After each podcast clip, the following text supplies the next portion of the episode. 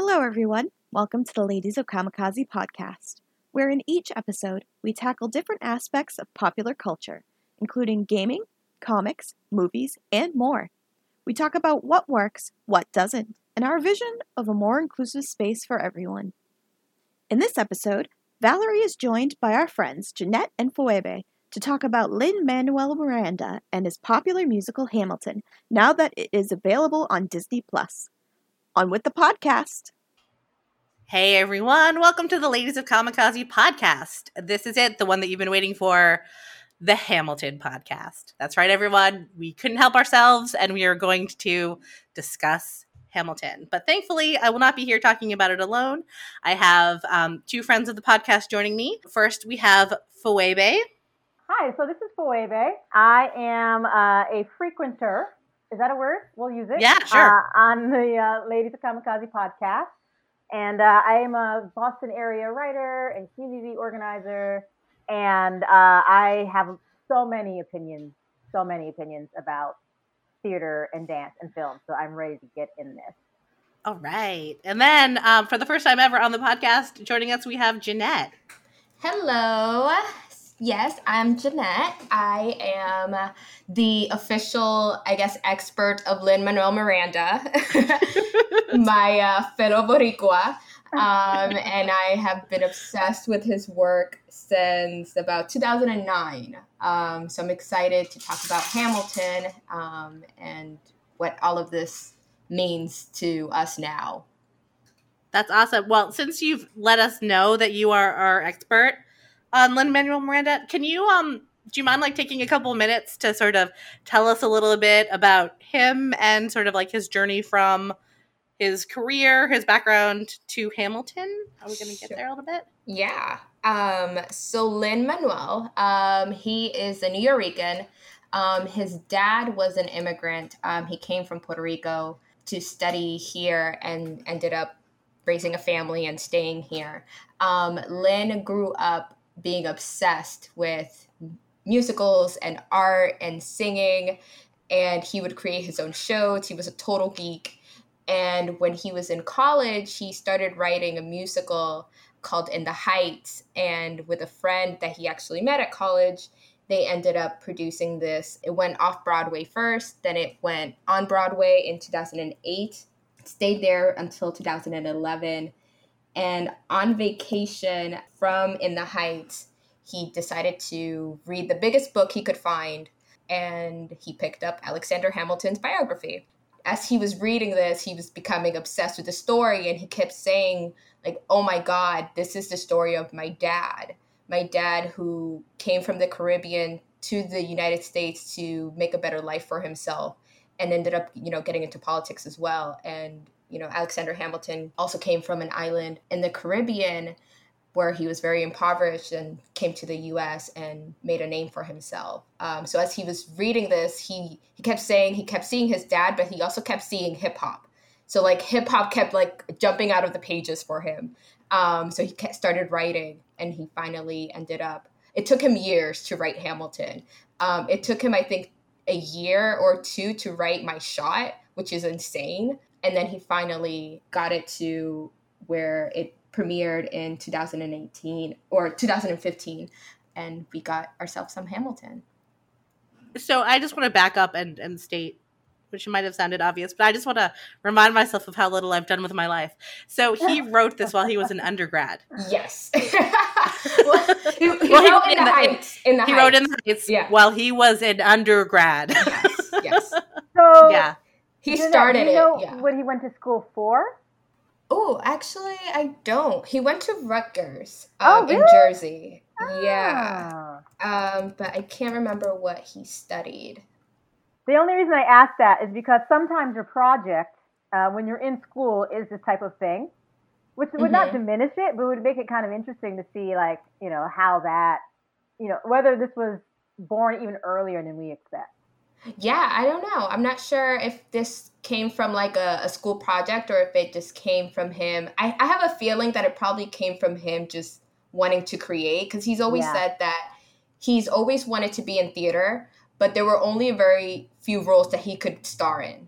and yeah. he couldn't be in West Side Story because he doesn't know how to do ballet. so he's like, if I'm going to get to Broadway and perform, I'm gonna have to write my own things. And I think that's Mm. where In the Heights came in because it's very, again, it's another musical about um, performed with a majority cast of Black and Brown people, and um, it does tell the story of immigrants and their families and their communities. Right. So so In the Heights is about Washington Heights. Yes. So it's like a three day span during the 4th of July weekend. Um, and it's all in the neighborhood of Washington Heights in New York. Um, so it's a predominantly Dominican American community. And it talks about gentrification and interracial relationships and family and home and what is home for immigrants and where is that. It's so beautiful. It's, yeah, I highly recommend. Right. And to be fair, so there's a certain pedigree here because In the Heights did receive a lot of attention. hmm I believe it got I don't know how many awards. Jeanette, do you do you know? It it got a lot of Tonys. It got the Tony for best musical. wow. I think like their first year on Broadway. Um, it was a huge success, and a lot of the actors that were in In the Heights, you'll see them in Hamilton. So Chris Ah. Jackson, Anthony Ramos, they were all um, kind of graduated on to Hamilton. So he brought um, Thomas Kail, which was the director. Um, he worked a lot with the same people from um, In the Heights with Hamilton. Mm. Sadly, In the Heights is not available to watch just yet. no. But I will say this: if you, if anyone sort of has the mind to or hasn't already, even if you want to see like the teeniest, tiniest bit of In the Heights, the Tony performance yeah. is available on YouTube, and you will be able to see a bunch of the original cast, including those familiar faces that Jeanette just Mhm. mentioned, and the babiest faces. oh know they were so young. and he had really short hair. Lin, like a lot of people now recognize him with his long Hamilton hair, but he had super short hair in Mm. that. He's such a baby. hmm hmm So you spoke really well as to sort of like what In the Heights is about. And now I kind of wanted to sort of switch gears a little bit, and we're going to focus a little bit more on Hamilton. Um, I'm sure In the Heights and sort of Lin Manuel's background is going to come up a little bit more because you know he didn't write it in a bubble. But what I wanted to ask you guys as sort of like your start off question is the sort of like like I don't know. Imagine you were speaking to somebody who didn't know a lot about Hamilton or didn't know a lot about musicals or music in general, and they said to you, "So like, what's the big deal with Hamilton? Why should I care? What makes it special?" And like, Mm. why is everybody losing their mind? Like, why did Disney pay like sixty-seven million dollars? And I'm not making up that number. I think that's actually pretty close Wow. to the number Yeah. to get it on Disney Plus. So for me, the reason why Hamilton is so successful and why I'm so obsessed with it, aside from it just being a genius piece of work, it's super captivating throughout the Mm. entire story. And it's the Mm. songs and it's the performances. And it's the performances from the characters. The actors really make Hamilton for me. Mm. And Lin Manuel once said, when he was actually receiving the Tony, he said, I don't know about God, but I believe in Chris Jackson.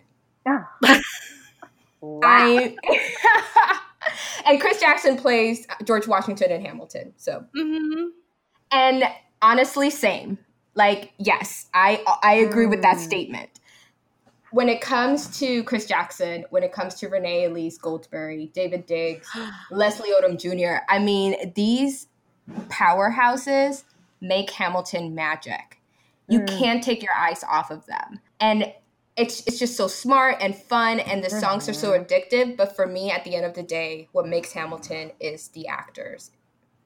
Yeah. Yeah, I I totally mean- get that. One of the only things I have to contribute to this conversation is like a little, this is like my my sort of knowledge and history of of Broadway, and you know, it's not uncommon um, in the past like 10, 15 years for us to see a lot of stunt casting, right? Like you put somebody famous Mhm.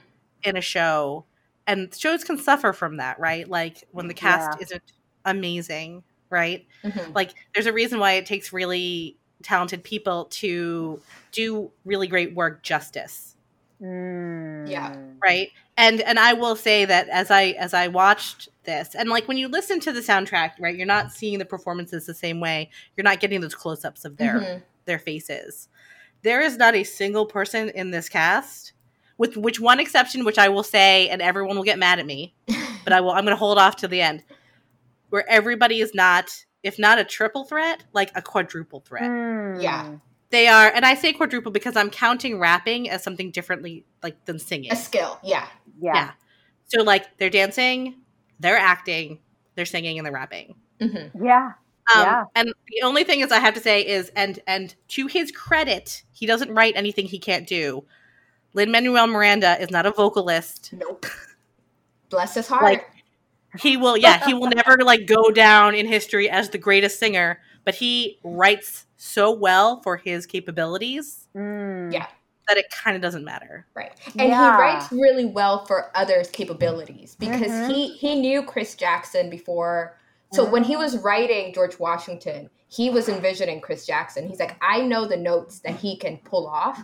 So he made it specific for like he wanted him to shine. He wanted other people to shine. When it came to Renee Goldsberry, the reason why she got casted as Angelica was because he told his wife she was the only actress that came in and she didn't get consumed with the rap.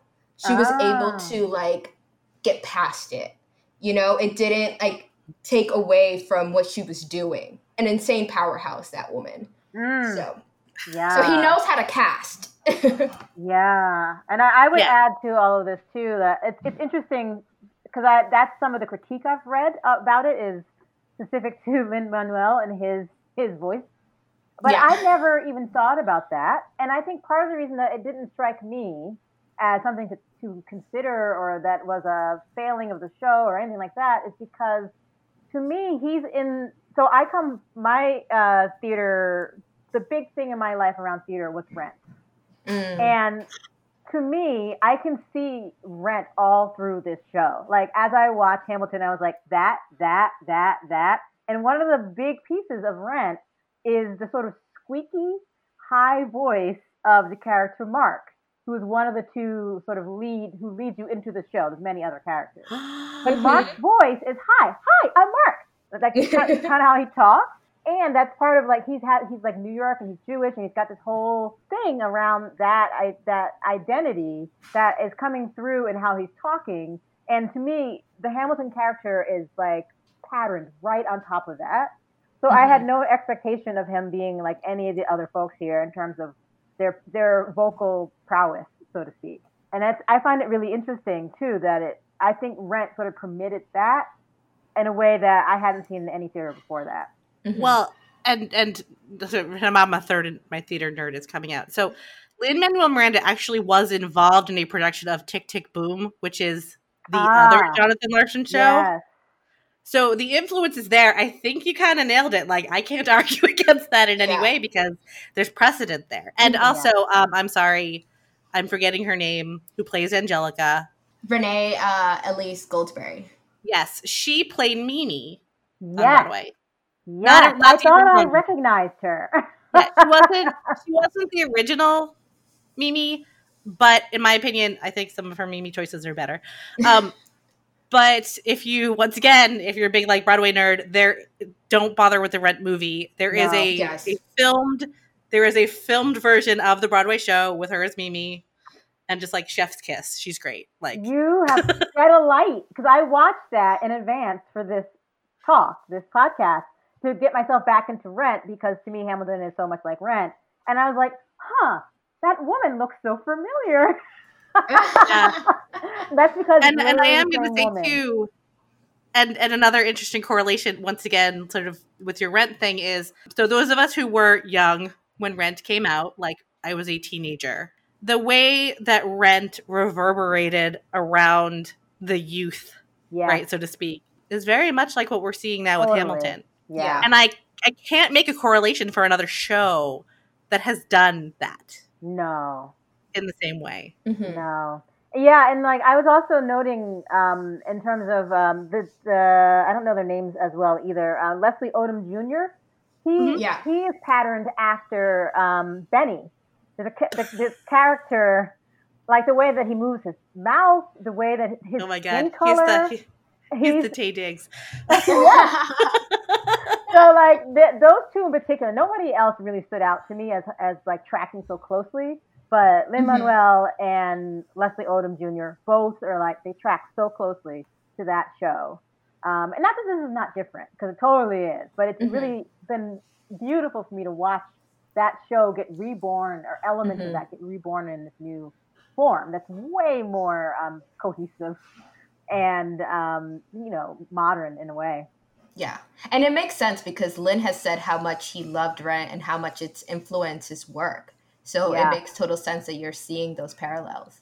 Right. And Rent is based on on, ol- on on a sort of older story as well. Yes, La Boheme or something like that, Yep. No, that's exactly what it is. which I've never. So right. So if you're familiar with La Boheme as an opera, the themes, the musical themes are threaded throughout the show, right? Mhm. In Hamilton, he's not threading opera through the show. What is he threading now? like, like what? I mean, ladies, what is he threading now through the show? so much. Uh, yeah, there's a lot of hip hop. There's a lot of rap. There's a lot of um, there's also just a lot of musical theater, um, you know, chops that I recognize from other shows as well. That is Mhm. just like really uh, just fun. It's fun to see it reconfigured um, and put together in a in a real synergy. To, which is, I think, to answer the question that you asked, like why would people care about this? It, it is a it is a bomb, right? It's, it's a synergistic uh, collection of so many different things, including movies, including television. Like the rewind is like straight out of, you know, how many? I was I was surprised there wasn't quicksand in this because he, he's hitting so many like 80s and 90s tropes, but pulling them into the, they're fresh and Mhm. interesting. Mhm. Um, and then they tell the story that has nothing to do with any of those other pieces, not directly anyway.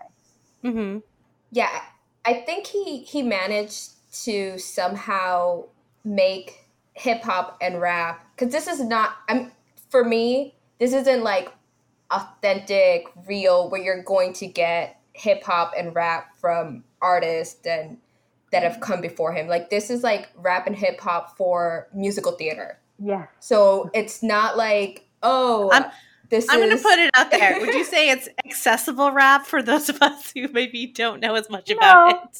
I wouldn't say that necessarily. Really? It's still No. very difficult. Like it's not like easy rapping for the regular Mhm. Joe. There's still I mean there's obviously like great technique. Um Yes. like you need to to know what you're doing. But Yeah. he found a way to make it jazzier. Yeah. Yeah, no, it's- like It's very it's very musical. I- yes. Yeah. yeah. Yes. Yeah, He I- he, he, it's- he made it a show tune. He made rap a show tune. yeah, that's a great way of putting that. And I think it's also I think people rap shows up in so many different places and people don't call it that. Mhm. I mean, if you turn on the country music station right now, there is so much rap in country, right? and it sounds a lot like you know the the way that it's it's sort of stretched sounds a lot like the the rap that's in this show to me personally because it's like you can Hmm. kind of get in and out of it quickly Mhm. versus like if you're listening to you know I don't know the Fugees or you're listening to Diggable Planets like you're in there for a while Mhm. you know Yeah. you're not leaving that song easily because it, it's it's concise right Mhm. whereas this is like stretched um, and I think I think a lot of people have a lot more rap in their lives than they have realized because no one is calling it that necessarily in these other spaces Hmm. there's also like um, what do they call it? Um, walking or I don't know. There's a folk version of it too. Like Pete Seeger and them, they were doing versions of this. There's like a there's a James Taylor song where he's like rapping about a traffic jam. So there's this has already existed. Mhm. It wasn't Uh-huh. called that, but I think these things are like within the realm. So I have heard people say that this is like a, an easy in, but I think Mhm. people, if they want to go into listening to rap, will be shocked when they get out of this show Yeah. and like go and pull up an album and they'll be like, "What is this?" Yeah. You know, because at at this point we're in like mumble rap and we're in like the stuff that's unnamed that's coming out of Georgia and you know coming out of some other of the southern states and that doesn't even have a phrase for it yet. You know, so I think people would, would not do well to use this personally. I don't think people should, should use this as a step ladder necessarily, uh, unless they Uh-huh. really want to go there. So since we're sort of talking about like outside influences, right, that he's bringing into the show, I Mhm. wanted to sort of talk about like so what's what's the point of doing that when you're telling the story of something that happened 200 years ago? What is so interesting about this idea of using modern storytelling methods to tell the story that, you know, touches on the foundation of our like it is not the full story of the foundation of our country. It is a part of the story of the you know, founding fathers for the United States of America. Like why do that? what kind of messages like are you personally getting from those choices and like i guess my question is is the world too has changed so much from Mm. like 2015 when it opened Mhm. um to 2020 now so like and i realize this is a very loaded question because we're piling all the stuff on top of it but like has that changed to you also in the past five years like maybe you listened to the soundtrack five years ago versus seeing it now when it was written right um, was during the obama administration it was a very different re- like world that we're living in Mhm. Mm. For me, the question that's a question outside of the world of art. Um, Like Mm. in my experience as a writer, you don't really have a lot of choice about these things. Hmm The art shows up the way it shows up, and I think that sometimes it's, it's actually hard to answer that question because it it's it's kind of tuned to a different key of the experience of creating something. And I, I, I don't know how Lin Manuel uh, speaks to this, but I'm often shocked by things that show up in my work because I was not inviting them. really Yeah. So it isn't so much that you are planning it, I think, uh, as it is like I, Jeanette, you said this earlier, how like rap just kept showing up. Like I've had that experience working on the books that I have written. Stuff shows up. Like a friend's refrigerator shows up in my book. I don't need that refrigerator, you know, but it's there. So there's there is a how would you say it? There there's a element to it that is you have to be open to surprise uh, and and uh, willing to sort of grapple with what you know and what you don't know to create something like this. Uh, and it just so happens that it, it's hitting at, at a relevant time and like shooting off, you know. Jeanette, uh, would Yeah. you? how would you phrase some of that? Yeah. Well, for me, so yeah, so this came out in 2015. Obama was still president. But I think a lot of the themes that I'm getting for it now are still similar to back then, only in the sense that we were still dr- dealing with, like, I remember Dreamers was a huge thing that Yeah. came out um, during that time. So the the part where he's like, you know, immigrants, we get the job done, like that was like a huge thing even back then. Obviously, it Mm. means a little bit more now because of the current state of things. But I think one of the main themes of this show is revolution. And that can take many Mhm. different forms and shapes depending on the year.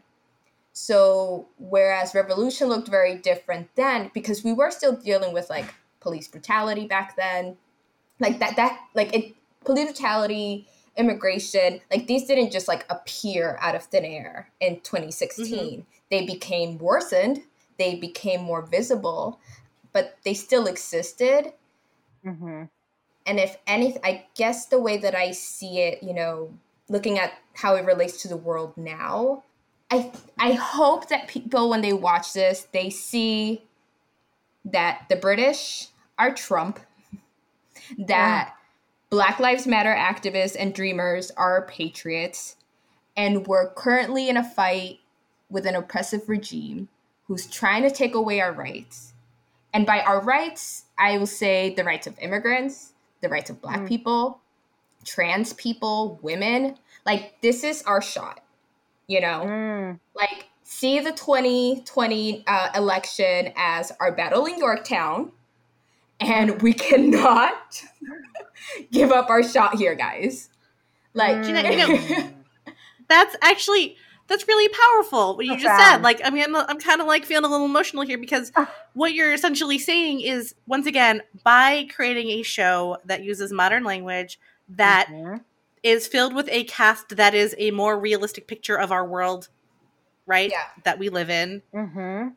it's sort of like saying we've been here before Mhm. we had a Mhm. revolution before we've done this and we did this, and now I'm telling you this story and I'm putting you in it so you can see yourself Mhm. reflected in the history of this revolution hmm Yeah. And like passing the baton on. That's a really Mm. that's a really interest like that's that's that's a new way of looking at it for me.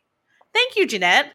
Yeah, no, I mean that's really that's really powerful, right? Like it's inserting yourself into a story that maybe you weren't in. Yeah. And that's true for a lot of people. Mhm.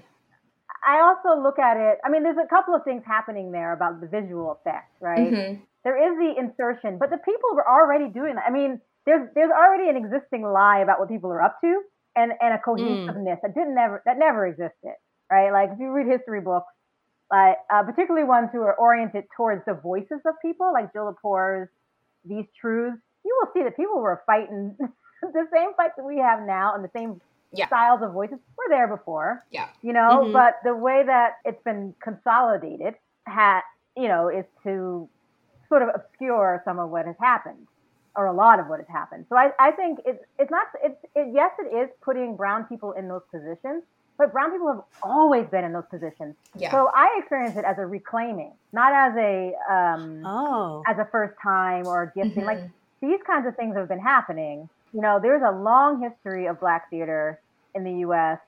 I- can speak less about other cultural groups, but I, I've been privy to and I've been the recipient of so much of it. Mhm. Mhm. So I I look at this show as like one step along a long continuum of people, and there's there is um, there's spirituals in this show. There's gospel pieces in it Mhm. there's all of these things that are and this is sort of also a critique of it right like Yeah. also growing up in the 80s and 90s in new jersey i watched eminem the beastie boys you know now macklemore all of these people these white folks and pale skinned people who are able to access rap and hip hop similar to lin manuel Mhm. and take it out and put it in a different space and other folks are willing to partake in it Yeah. so I think both things are happening. He's like, I think uplifting what has already existed, but there's also a similar dynamic Mhm. that's happening where like here is this pale skinned person Right. who is a person of color in this country particularly, and like who then has access to do this and make this amazing thing Mhm. while other people do not have that access. Right. And it did not it didn't escape me how many pale brown skinned people are in this show. Mhm. Mhm. So I am like a medium to dark black person. And when you come up in that, you know, I, I should add, I've come up in this particular identity with this particular skin set. I am hyper aware. Yeah. So when folks were like, "Oh, this is a black and brown show," I looked at it and I was like, "Uh huh." It's, it's a little beige. It's a little beige. It's a little beige. It's a little beige, and like, I, but I know that that is mind blowing to some folks, Mhm. or actually a lot of people, right? Because theater has looked the way it's looked in the in the bigger spaces, Yeah. like the big shows. But for me, I'm like, uh huh, you know, Right. and I think these people are amazing. Like, I have nothing against these folks, Mhm. but I'm I note that Leslie Odom Jr., who's about my skin tone, is in a role where he is either gray morality or sort of a bad guy, Yeah. right? And Mhm. Lin Manuel is in a role where he is the hero, even though he himself is gray morality. Mhm. And that that actually tracks also with Rent. To go back to that show, Mhm. like the bad guy Benny is the brownest person on that cast. Yeah. You know, so uh, it, these things are happening uh, like at the same like like uh, time is being bent in a way. So these things are all happening at the same time. like people question like would this have been successful if Lin Manuel Miranda was Leslie Odom Jr. Like Yeah. would Yeah, people that's have gone to see it? Would they have had the hype? Would they have been excited if they were like, oh, you know, a black guy created this and it's all black people and I mean, we've been there. There, you could. There's a you- there's a lot of Broadway shows, Mhm. Mm, right, that we could talk about that had you know that have like are written by you know people of color for people of color to perform, Mhm. mhm, right? mhm. And Phoebe brings up a really good point. Like none of them have hit the the the level that Mhm. Hamilton has. Yeah. And there are a lot of I mean, and a lot of these shows are phenomenal. Yeah.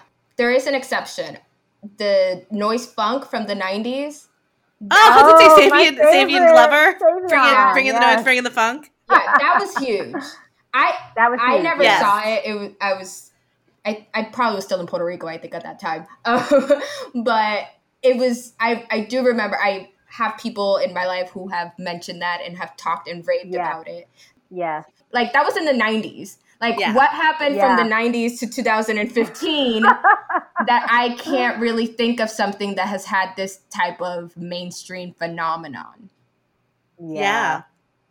Yeah. No, it's true. And and you know, and like any other and this is this is a weird pet peeve of mine and anytime that we have a Broadway show or a movie or whatever that supposedly take like supposedly about like a real person, Mm. right? I'm always like, no, it's about the legend of that person, or no, it's about like the Yes. mythology around that person. Mhm. Like, please, please, parents, don't use this to like teach your kids history. Like, Yeah, this is not a documentary. This is not a documentary. for for all of the little tidbits that he puts in there about revolutionary like war history the revolutionary war was actually as all wars are right very complicated Mhm. Yes. Yes. it wasn't Yeah. it wasn't really just like colonists good british bad like Right. It was a bunch of white guys who wanted power and money Mm. and not have to pay taxes to another white guy. So it wasn't Thank about the disenfranchised.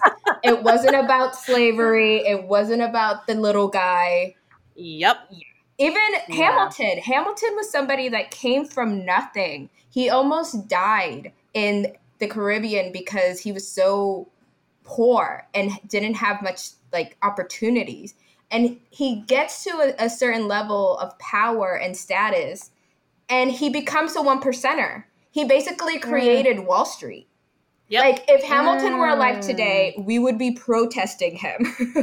yes jeanette thank you so it's Oh my god. yeah. like I also want to like I'm glad that you mentioned Wall Street because I don't know if this is intentional, but my experience of um, Occupy mhm. here in Boston um, was the first time that I had seen this um, human microphone, which is when a person speaks, and because they're not, they don't mic the, you know, it's protest, so it's not being mic'd. Everyone will say what they said, so that it gets out to the whole crowd. So it's the whole crowd is saying the same thing to mic whatever the speaker is saying, and they use that in this show. And I didn't notice it at first but the the ensemble and the dancers are operating often as the human microphone, which comes out of activism, Mhm. which I thought was really fascinating and powerful. And I, I haven't heard anyone, I haven't read anything about it to see if it's like was intentional so could or if it was just yeah. could you tell us a little bit more about how that happens like what like is there a scene or an example that you could it's happening in the background. So a lot of times someone will say, um, so like to the bride, you know, they say to the bride, to the bride, and they echo Mhm. it. So Mhm. that section in that song, when um, she's singing about, uh, I think it's the character Angelica is singing. Uh, it's actually the rewind of her thinking about getting her sister in the position to marry Hamilton. And during the course of that song, people are saying the words that she's saying and like miking it for her and Hmm. it, and it's actually super subtle. When I went back to the the movie version of this um, and watched a couple of scenes, I realized that they were doing this a lot. Um, and it's not always loud, but there's often somebody who is reverberating what one person has said. Huh. I I saw it, but it didn't click to me that it's similar to that. So that's really interesting. yeah now i'm gonna go back and like think about that as i as i listen for like listen Yeah. for it but since we're also talking about sort of like what's going on in the background i want to take a little bit of Mhm. time to talk about so we've talked about like sort of the music and the you know action that the main um, cast is doing can we talk a little bit about how dance is used in this show because it's a very minimal set Right? Mhm. it's like a, it looks Mhm. like um i don't know like an 18th century warehouse with a rotating platform rotates Oh, in different right platform. it's not a Mhm. platform it's it's literally just a rotating like two two circles that rotate in the Yeah. middle of the stage and and we could talk a little too about the costumes because I laughed the first time I saw it because I was like, "Oh, it's a bunch of like 18th century people running around in their underwear." But Love that. but they're not really running around and there's a there's a purpose to that but like let's talk a little bit about how like dance and, and sort of the background is used in the show because i think that's also like kind of new and not new Yeah, so I went back in time in my life to look at Rent again, bringing it up again, um, because when I saw the stage for Hamilton, I was like, oh, this is the Rent stage. Um, it's just a wooden version of it, and Rent it's metal. Yeah. 'Cause I, so I saw Rent seven times, y'all, or five times. So this is why it's so like burned into my brain. um i will never knock you for talking about Rent. like i was i was so obsessed with it that like i think i think i've damaged my family Um, so yeah, the so I went back because I was like, I wonder if the dance scenes track since so many other things track. The answer is no, they do not. In Hamilton, the dancing is endless, and that is what's so unique about it. In Rent, like a normal play, the, there's a little bit of dancing, but it's like the it's like the spotlight like zooms in on it, you know, Mm. and and then it's over. Whereas similar to the like human mic slash, you know, um, reverberation elements of the voicing, the dance is constantly going to be the set, and it's all different kinds of dance. I, I saw that uh, you shared with us an article about ballet, and I, I considered that, but I think it's more like it's more like it's just they just don't turn it off uh, than it is like um, a formal like going to see a ballet, which is usually like two or three pieces, but they're discreet, and this is not discreet. yeah And they're always like the the dance cast isn't. It's fascinating. I think also I should say, um, and, and interrupting myself, the dance cast and the regular cast interact in ways that often doesn't happen in in my experience of theater. So sometimes the dance cast is just them, you know, and they're like in the background, they're breaking, they're, you know, they're positioning themselves, they're, you know, they're they're being sort of the the emotions of people. And sometimes the full cast is in there. So the full cast then becomes part of the dance cast and they fade into the background or they come across the scene really in funny ways. Um, there's all sorts of really fascinating things happening. It is not hip hop. I mean, the majority of the dance I think is as what you see in conventional theater if you see dance, but there's enough posturing and like shoulder movement that's going on in all the actors that it kind of gives the impression that they're doing like a long scale like hip hop dance routine in the background of the show. But in reality, there's all sorts of things, um, including uh, like praise music style, like in being in a church, the people who are in the choir who are like rocking back and forth, like that's happening too. hmm So it's really fascinating how many different kinds of dance is sort of squeezed in to this, and how long it went. And most people must be tired. Yeah, that's actually a, a great a great point. So, right, and when we're talking about about different types of musicals, there are the type of musical that there's talking, talking, talking, and then all of a sudden somebody has an emotion and they start to sing. And when that emotion starts to get even bigger, they start to dance. Mhm. But then we have Yeah. this other kind of musical, which is what's called like a sung through. Oh. So I am going to say that, with the exception of like a couple spoken lines, Hamilton is sung through. Hmm. Like another Mm. example would be like Phantom of the Opera. Like it's like an opera, but it's not really an opera. Mm. And- And I'm and, and so when you say that the dancing doesn't stop, it's mirroring the music and the action on the stage in such a great like you know what I mean? Like Jeanette earlier you were saying the show's like a powerhouse. Mhm. And the energy keeps going. Yeah. so much of that is is aided by the dancing hmm but also too like one of my favorite things that the dancing they do is Phoebe, I think you mentioned this is that they're they are they're enhancing the set yeah. they're enhancing the background Yeah. they're creating feeling and things for the actors to bounce off from right so like yeah. with the Schuyler sisters, like you know, the first scene where they're coming out in the city, like if you look, they're background Yeah. dancers, and like one's walking around like a fancy lady in the city, and another one has a cane, and he's like an old guy walking by. Like, but that little tiny hint is like, okay, you're outside now. We've switched places. Yeah. Yeah, and it, it's also really um, fascinating to see how many different ways that they're doing it. Like sometimes all the dancers are out, sometimes only a couple of them are out. You know, and they're the way that they're expressing sort of like catches on the other dancers as well. And I found it also really interesting how they they moved um, the, the soldiers marching when they do the countdown before a duel. That itself is a dance, right? Mhm. Like they're they are moving their bodies on that beautiful rotating stage, and it seems like they're you know they're just marching or you know they're in a soldier you know body style, but it, it functions as dance, Mhm. and I, I think that was pretty. That's really Yeah. brilliant. Um, and the, I was a huge fan of the moving stage. I've never seen a moving stage do so well. Um, I came up in theater in college, and so I spent a lot of time um, painting the backs of sets and seeing people fight with the motor of moving stages. So I have a lot of respect for people who can get them to work. Uh, and I was really fascinated about how they were managing time going forward. Sometimes the stage goes forward, goes around in a you know uh, counterclockwise, and sometimes it goes clockwise, and that, those mean different things. Yeah. And it's, for the women, they had these long dresses. So, like, and they weren't touching the floor, but I still can't imagine, like, the fear of getting caught. and, and you don't see that fear. It's just elegance and Mm. It's so powerful the way that they move around that stage.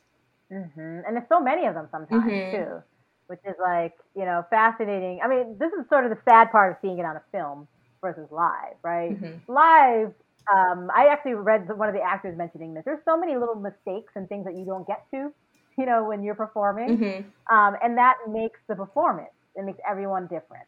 So I can imagine like how funny some of this stuff must be to watch it live. How people's bodies are moving in a way that their minds haven't caught up to yet, because they're they've done it so many times and they're used to it. Yeah, yeah. Uh, so I, I really sort of missed that element, looking looking at it being you know taped. right. Or like after somebody's been in a role for a while and they start to get really comfortable with it, Mhm. right? The additional Mhm. nuances that can come to their Mhm. performance. Because what I don't know is is when like how far into the run did they film this? Mm, I think it was pretty ear early, if I read it right. Some of it, I think it's both. There, there's more than one filmed version of it that they put together. Yeah, I know that with Ah. this one, it wasn't. Some time had passed because um, Jonathan Groff, who plays the king, who's incredible, he was actually not playing the king at this time, but because they were going to film it, he came back because he was part of the original cast. So I, I I don't know if this was like super I mean, pretty much the entire the rest of the cast was still original, but this was probably maybe like a year or so after. That's what I read about it as well. And yeah, that character too. Talk about oh movement, God. right? They could not have come up with the whitest. you know, just the way that he.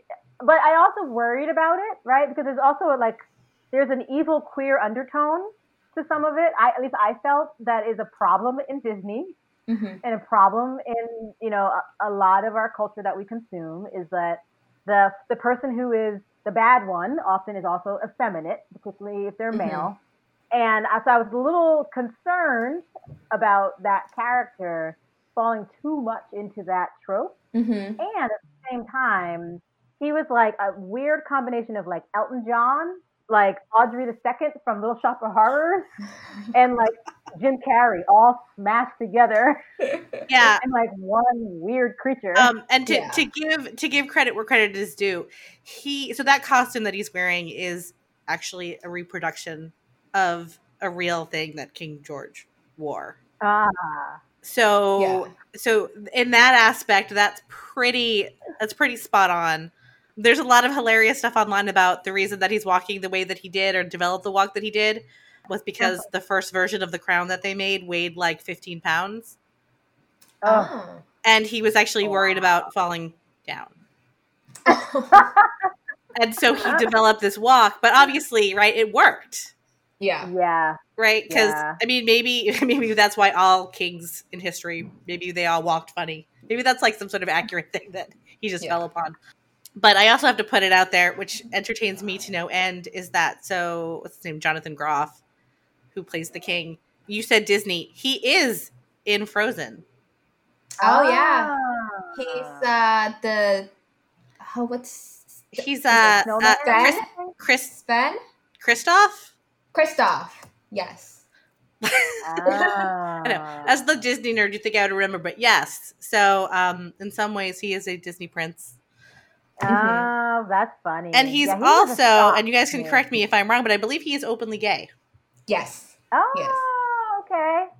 I did not know about this person. I'm learning right now.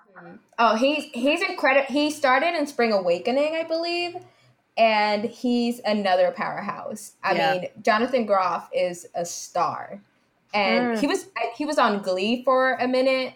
Um, he had like a guest starring role, I think, for a while. Um, so he was he has an HBO show as well. So he's been around. He's he's really talented. Yeah. Yes. Once The- again, proving there is not an untalented person on this cast. No, definitely not. like the smallest of roles, and you're like, oh my god, this person is incredible. Yeah. Yeah, I I was really impressed with the this the weird. Like, I guess it kind of goes back to the earlier question of like, why would you watch this show? And Mhm. there are so many odd little things that happen. Like I had no, I did not anticipate that guy. so when he showed up, I was like, what is going on here? You know, I didn't. and like the way, yeah. I was gonna say, Go ahead. I didn't anticipate that he was going to be so threatening. Mm. Mm. Like it comes off. I mean, the lyrics are threatening, Yeah. Oh, totally. Yeah. but like, yeah, yeah. but the tune is so fanciful and Mhm. fun, right? Right. Yeah, I actually went and I cause it was driving me crazy. The song that he's singing, I know that tune. Um, I still haven't figured it out. The closest I got is Rocket Man, um, Elton John. Like the way that that song begins, and the and the it doesn't go up as high as it does in Ham as the song in Hamilton does. But I could I definitely heard some Rocket Man in there, and like maybe some like I don't know like the Carpenters. I couldn't figure it out, but it, I thought about it really hard. yeah, it's Really hard. definitely like people have been saying it's definitely like a '60s influenced kind of something or other. Once again, I'm not knowledgeable enough about certain music types Yeah. to be like, oh yes, it's totally this sound, but Yeah. it is. Right, he does have a very distinctly different sound than Mhm. everybody else does in the show. Yeah. He was definitely like Oh, yeah. the comedic Yeah. relief of the show. Yeah, the evil yeah. The yeah, the evil like Yeah. The comedic, the comedic relief who wants to to kill all your friends and family and Yeah. to remind you of his love. yes. Oh man, yeah. yeah, I know some of those some of those some of those lyrics are just so clever. Mhm. Don't change the subject because you're my favorite subject. Oh yes, It's gold. yes. There's a lot of things like that. That yeah, Yeah. it's Yeah. it's so simple yet so brilliant. So I saw Hamilton live and and I, I again I saw it when it came out on Disney and every time I mean you just keep catching these like pieces of gold that you sometimes miss and that was one thing Mm. like there were so many things that I picked up you know watching it on Disney and I was just like oh my like I just have to keep watching because I, I want to make sure that I get everything mm-hmm. Now we're getting towards sort of like the end of our time, but before we do, I wanted to touch base a little bit on what we were talking about before we started the podcast because we discussed about while everybody is doing a lot of the Hamilton love right now, um, there's also a little bit of criticism about the show. yeah Mm-hmm. um, now that it's more like widely viewed and also taking into consideration once again we're talking about the world that we're living in now are there any criticisms that you guys wanted to sort of like discuss or sort of like point out there react to because lin manuel miranda has said that criticism is valid yeah, Mhm. yeah, and it actually is necessary, right? You can't make new stuff without having a sense of how people receive right what you make, and I think it's it's the mark of uh, strong an artist who's into the art, uh, whatever that art is, to be able to be like, hey, I can do this, yeah and come at me, y'all. Mhm. you know, uh, I think um, the thing that strikes me about this in the time that we're in now is that there, how who who tells your story, right? The last line in this is also kind of an ironic line, in so much that the show is talking about these individuals uh, in in a way that that storycraft and mythologizes. I think you said Valerie that like mythologizes them in a way that probably isn't helpful or healthy for us as a culture Mhm. trying to deal with our many many demons and this sort of like great man of history style. I've heard people um, really have a hard time with. I think to the degree of somebody wrote a counter show wherein Lin Manuel is like being visited by the ghosts of of past people who get left out of the show, and what I think is hilarious and brilliant to like who how much hate you must have to build a whole show Wow. and like put the person at the center and like have these like you know women coming at him and enslaved people coming at him and be like you left Mhm. us out of the story so and that's not specific to lin manuel that's just that's specific to how we think about history and manage what has happened before we were standing here in this moment you know um, but that is also to say that it doesn't necessarily help that you carry Right. it on either you know Yeah. so I think for me, so I I looked it up because I was really curious. And in 2016 and 2017, 86.8% of all shows on Broadway were written by white playwrights. And roles filled by minority Mm. actors that year actually dro- dropped to 33%. It had been 35% in 2015 Mm. when Hamilton came out. So wow in seeing in seeing the show and seeing the critiques i completely agree that art needs to be cr- criticized like that is what art is for it raises a lens to our world to people to human experiences and it gives you an opportunity to feel something and and speak to what you feel Mm. about that piece of art and i think that having a cast that's predominantly people of color it proves that they can be the stars of the show. It proves that we need more diverse writers and producers and actors. Because like look at what they were Mm. able to create with Hamilton. Regardless of all the critiques, Mm. it's a bombshell. So we need to hear black voices. Yeah. We need to hear immigrant voices, the voices of women. And I think a reason why this show was so popular is that it gives people hope that maybe Broadway can change. Maybe we can start seeing more Mm. people of color and black people tell their, their stories now. So there was there's a there's a uh, a documentary um, from PBS. It's called Hamilton's America, and if you haven't seen it, I highly recommend. I think it's on YouTube, and it follows Lin Manuel before, like as he's writing Hamilton, and opening up Hamilton on Broadway. And it's incredible because you hear from the Ah. cast, you see Hamilton writing in Ham in you see Lin writing Hamilton in Hamilton's house. And there's a really Ah. poignant part where Christopher Jackson, who's a black man, he's playing Washington, George Washington, and he visits George Washington's home, um, his plantation, and he goes into the slave quarters. Mm. And he talks about not being able to reconcile with the fact that Washington owned people. He couldn't make peace with it. So, you know, some parts of, of who Washington were were ugly, he said, and, and he can't change that. And he didn't try to portray Washington in a way that asked anyone to forgive him. And I think that's was really Mm. poignant. And a lot of the actors also talk to that. So Daveed Diggs, who plays Jefferson, at one point says, you know, Jefferson created the Declaration of Independence. That's an incredible piece of document. It's amazing. But Jefferson also sucked as a human being. like those two things are true and i think that's a, a theme throughout this show is that these people did amazing things but they were also really shitty people they were flawed humans they weren't these perfect Mhm. heroes that you read about in your history books and i think lin tried to show their flaws um he you know he showed their their sins and and their arrogance and their pride Mm. and their um, jealousy throughout because he's Lin says you know there are no saints in this show. Hamilton was an arrogant asshole, Mm, and it is mhm. very clear.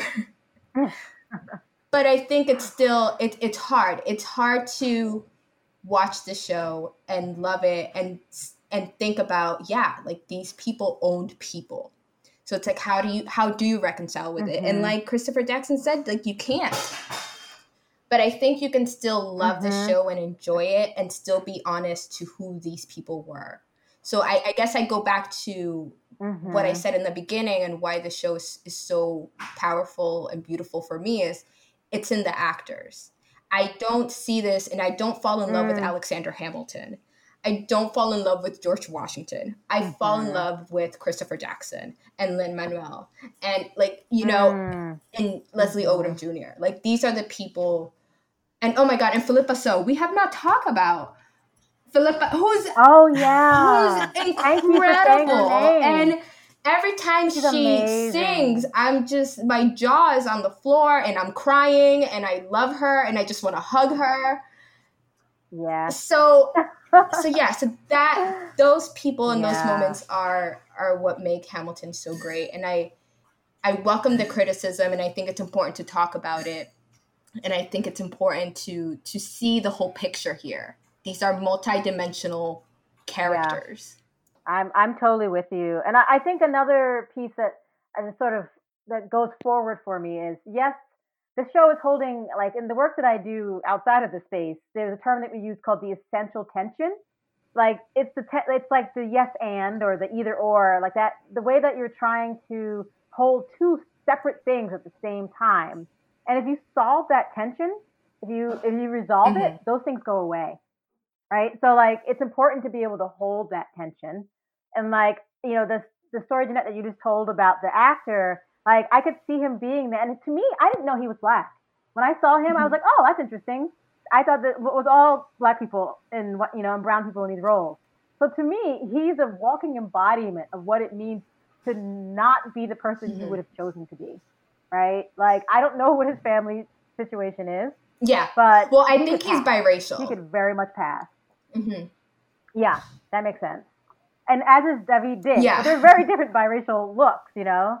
So like it is, and actually I've also I think Phillipa Soo is as well, and like how that that element I think is really interesting because it's like there's been so much talk about the show and about how brown and black the cast is, but there hasn't been as much talk about those tensions, about like how you could be both the descendant of the slave mm-hmm. and the descendant of the slave owner. You know, I could go on forever about that, but the thing that really uh, strikes me is that this is a point to go forward from not to forget the past. Obviously, it's important, but there are other shows and there are other things that are happening because of this.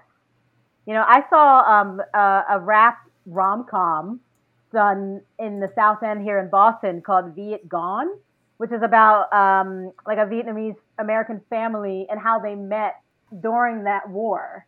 Um, and the outcome of the war, and it was it was a rap show, mm-hmm. right? Would that have gone up if Hamilton hadn't had, you know, four years of being like a bomb on Broadway and just like right. exploding people's brains, right. probably not.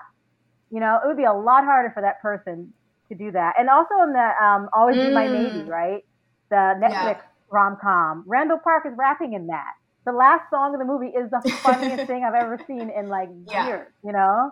Um, and that's all. I think all of these mm-hmm. things are possible because Hamilton, because of the, the risks that that Lin Manuel and his full team took to make the show, uh, with all of its mm-hmm. flaws, and you know, it's not the women in it are just like beautifully singing, but their piece, their roles are very minute compared right, to what's going right. on with the men. You know, so all of those issues mm-hmm. are gonna stay. But I think, like you're saying, Jeanette, the show is it's gorgeous, and I think it definitely um, is is creating a yeah. space for more stuff. Let's hope. Let's hope. Yeah. And you know what? I cannot think of a better place to end yeah. the podcast on those comments. I have, not, I have nothing to add other than to thank you both. This was such a great conversation, and this was just amazing. So, thank you so much. Hi, everyone. Valerie here. And on behalf of all of the ladies of Kamikaze, we'd like to thank you for listening to our podcast. If you like what you heard and you're interested in checking out more of our content, you can visit us online at ladiesofkamikaze.com. There you can read our blog, sign up for our newsletter, and if you're in the Boston area, learn how you can join us for our various events, including LadiesCon. Oh, and don't forget to follow us on your favorite social media platform. Thanks again, and hope you join us next time.